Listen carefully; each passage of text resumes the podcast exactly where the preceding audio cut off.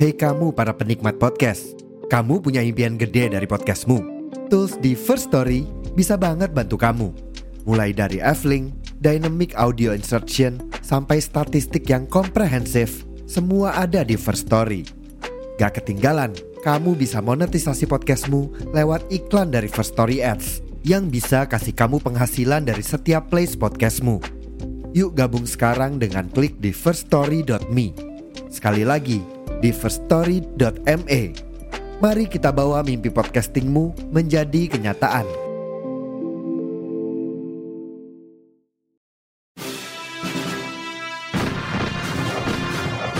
Saya berbicara di sini sebagai penyambung lidah rakyat Indonesia.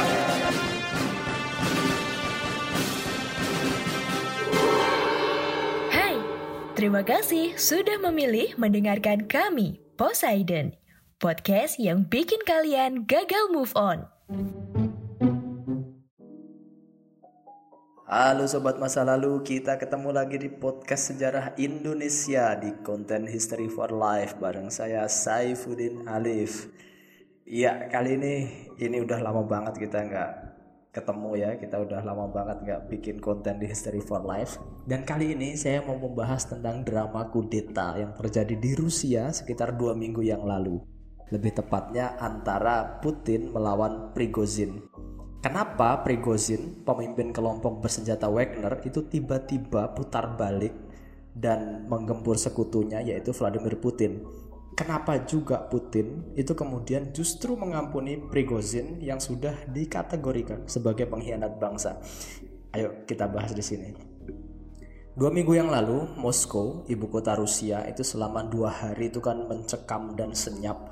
Rakyatnya dilarang keluar rumah dan bahkan banyak yang mencari perlindungan di bawah tanah dan memang sudah mulai dianjurkan seperti itu. Kenapa? Karena ada ancaman kelompok bersenjata Wagner yang dipimpin oleh Prigozhin yang akan menyerang dan eh, menghancurkan kota Moskow untuk menggulingkan Presiden Rusia Vladimir Putin. Prigozhin ini kecewa dengan Putin karena pasukan Rusia katanya ya, kata Prigozhin itu sudah menggempur anggota pasukan Prigozhin. Dia kemudian berteriak dan protes dan di lain kesempatan Prigozhin itu menegaskan motifnya melakukan pemberontakan itu untuk tujuan membersihkan Rusia dari koruptor yang sudah mengorbankan rakyatnya sendiri. Nah, Prigozhin ini siapa sih sebenarnya? Prigozhin itu adalah mantan anggota pasukan Rusia yang memiliki jejak kelam di masa yang lalu. Dia pernah dijatuhi pidana penjara karena pencurian dan perampokan. Namanya itu mulai menyedot perhatian dunia ketika lembaga Internet Research Agency yang didirikannya itu ditengarai atau diduga sudah menyebarkan berita-berita hoax yang memojokkan Hillary Clinton ketika bersaing dengan Donald Trump yang me- mem- yang memperebutkan kursi nomor satu di Amerika Serikat ketika mereka bertarung di Pilpres Amerika Serikat beberapa tahun yang lalu. Nah, Prigozhin ini mendirikan kelompok bersenjata Wagner pada 1 Mei 2014 dan sudah membantu Putin untuk menganeksasi Crimea yang sebelumnya adalah bagian dari Ukraina pada tahun 2014. Pasukan milik Prigozhin ini berkekuatan 25.000 orang yang sudah terlatih secara militer. Nah, sejak Rusia itu menyerang Ukraina sekitar ya lebih dari setahun yang lalu ya, peran Prigozhin ini sangat kuat karena dia itu diandalkan oleh uh, siapa? Oleh Putin dan ditempatkan di garis depan untuk melawan pasukan Ukraina. Nah, pasukan Wagner ini juga pernah terlibat perang di Syria, Afrika, dan juga di Amerika Latin. Banyak yang bilang kalau tentara Wagner ini, pimpinan Prigozhin ini adalah tentara bayaran. Ada yang menganggap seperti itu, dan memang banyak yang menganggap seperti itu. Bahkan julukan mereka ini adalah Soldiers of Fortune atau tentara keberuntungan gitu ya. Dan dari segi hukum, tentara bayaran itu disebut sebagai mercenary. Tentara bayaran ini sebenarnya bukan fenomena baru dalam sejarah dunia, karena sejak era kekaisaran Romawi, tentara bayaran itu sudah ada, yang pada waktu itu dinamai dengan Blerikslinger. Pada abad pertengahan di Jerman mereka juga disebut sebagai Landsknecht. Dalam revolusi Amerika mereka dinamai Hessian. Di Italia mereka disebut dengan istilah condottieri. Tentara bayaran itu ada karena ya memang ada kebutuhan dari suatu negara untuk menyerang atau mempertahankan diri sementara negara itu memang memiliki keterbatasan dana dan juga memiliki keterbatasan militer. Atau bisa juga sebuah negara itu mempekerjakan tentara bayaran karena moral dari pasukan tentara bayaran itu yang sangat kuat dalam pertempuran. Mereka ini adalah pasukan yang tidak mau kalah demi uang. Nah, secara singkat, tentara bayaran itu dapat kita persepsikan ya sebagai pasukan penggempur yang digunakan oleh sebuah kekuatan untuk melawan musuh-musuhnya. Pasukan itu nggak masuk sebagai tentara reguler dari suatu negara uh, dan dalam pengaturan detail tentang status tentara bayaran dalam perang itu ada pada protokol tambahan satu di Konvensi Wina tahun 1977. Di situ ditegaskan, dikatakan bahwa tentara bayaran itu tidak berhak atas status kombatan dan tawanan perang. Maksudnya gimana? Maksudnya adalah apabila sesuatu terjadi pada personil tentara bayaran itu, ya misalnya ditangkap musuh gitu ya, maka orang yang ditangkap itu tidak dianggap sebagai anggota pasukan tentara yang memiliki sejumlah hak yang dijamin oleh hukum humaniter dan sama sekali tidak mendapatkan keistimewaan sebagai tawanan perang. Artinya, tentara bayaran itu bisa saja mati konyol di situ. Nah, selanjutnya, tentara bayaran menurut protokol tambahan satu itu motifnya adalah untuk memperoleh keuntungan pribadi dan dijanjikan kompensasi materi atau jabatan dalam angkatan bersenjata.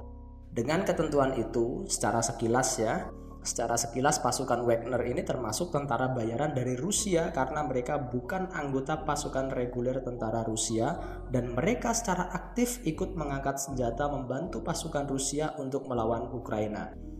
Nah, selain itu, pemimpin dari pendiri kelompok Wagner ini, si Prigozhin tadi, itu adalah seorang pengusaha yang memang sudah memiliki rekam jejak dalam bidang usaha sekian lama ini artinya apa pun yang dilakukan oleh Wagner, motifnya itu ya keuntungan materi aja.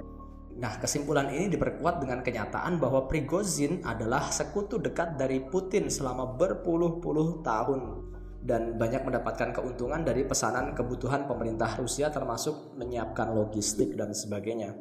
Cuma ya, cuma dalam protokol tambahan satu tadi ada kriteria lain dari sebuah kelompok bersenjata bisa dikategorikan sebagai tentara bayaran. Yaitu kelompok bersenjata itu bukan warga negara dari pihak-pihak yang bertikai.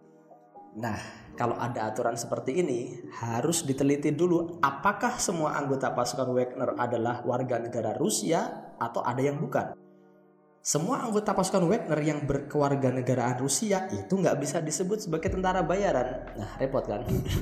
nah, dengan jejak yang yang jelas seperti itu ya, dengan rekam jejak historis kayak gitu, kita pun jadi bertanya-tanya kenapa Prigozhin tiba-tiba putar balik untuk menggempur sekutunya sendiri yaitu si Putin.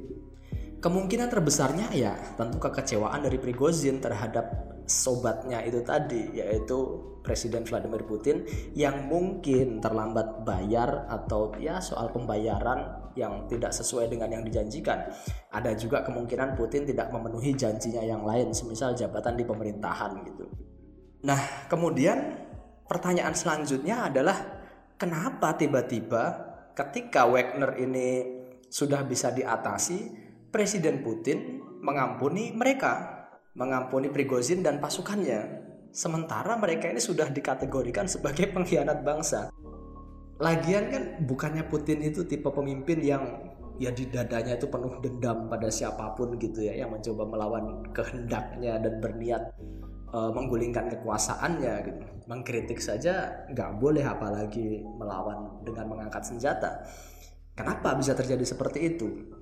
Kemungkinan pertama adalah Putin itu sangat yakin tentang kemampuan kelompok bersenjata Wagner ini. Dia mungkin nggak yakin pasukan Rusia bisa uh, mengalahkan dari pasukan Wagner ini secara total ya. Masalahnya moral dari pasukan Rusia saat ini ya itu kan sedang merosot karena melawan Ukraina yang ya yang awalnya itu diduga bisa selesai dalam hitungan hari ternyata sampai satu tahun lebih itu belum belum selesai. Nah tiba-tiba harus berhadapan dengan pasukan Wagner yang sesama bangsa sendiri. Ya ini kan kemudian moralnya lebih merosot lagi. Eh, dengan pertimbangan itu sebagai seorang yang memerintah dengan cukup otoriter bisa dikatakan begitu Putin ini kan nggak mau kehilangan muka dan juga nggak mau kehilangan kekuasaan nah oleh karena itu apabila tetap berhadapan dengan pasukan Wagner dalam keadaan pasukan yang bermoral, bermoral rendah tadi bermoral rendah tadi artinya semangat mereka turun faktor kegagalan itu kan sangat besar Nah, apabila pasukan Wagner menang, maka kekuasaan Putin ya pasti terancam. Yang kedua, sebagai sekutu dekat yang bertahun-tahun itu sudah menjalin hubungan, bisa saja Prigozhin ini banyak tahu tentang Putin. Seperti trik-trik politik menghadapi musuh-musuhnya, menghadapi musuh politik, menghadapi musuh militer dan sebagainya. Ini Prigozhin pasti banyak tahu soal itu dan bagaimana mempertahankan kekuasaannya, pengelolaan dana publik, dana privat yang melibatkan Putin, keterlibatan Putin dalam operasi intelijen militer di luar negeri, termasuk taktik dan strategi melawan Ukraina. Ini Prigozhin pasti tahu gitu.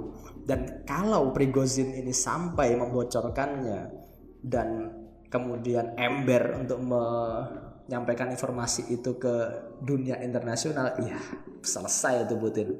Maka dari itu ya ya udahlah akhirnya Prigozhin diampuni. Kira-kira seperti itu. Ya, ya mungkin seperti itu ya bahasan yang kita sampaikan di History for Life kali ini. Dan memang sampai sekarang Rusia dengan Ukraina ini belum selesai, masih banyak hal yang kita tunggu bagaimana akhir dari perang antara Rusia dan Ukraina dan nanti kita update lagi di konten-konten selanjutnya. Terima kasih bagi yang sudah mendengarkan podcast ini sampai selesai. Sampai jumpa di podcast-podcast yang lain.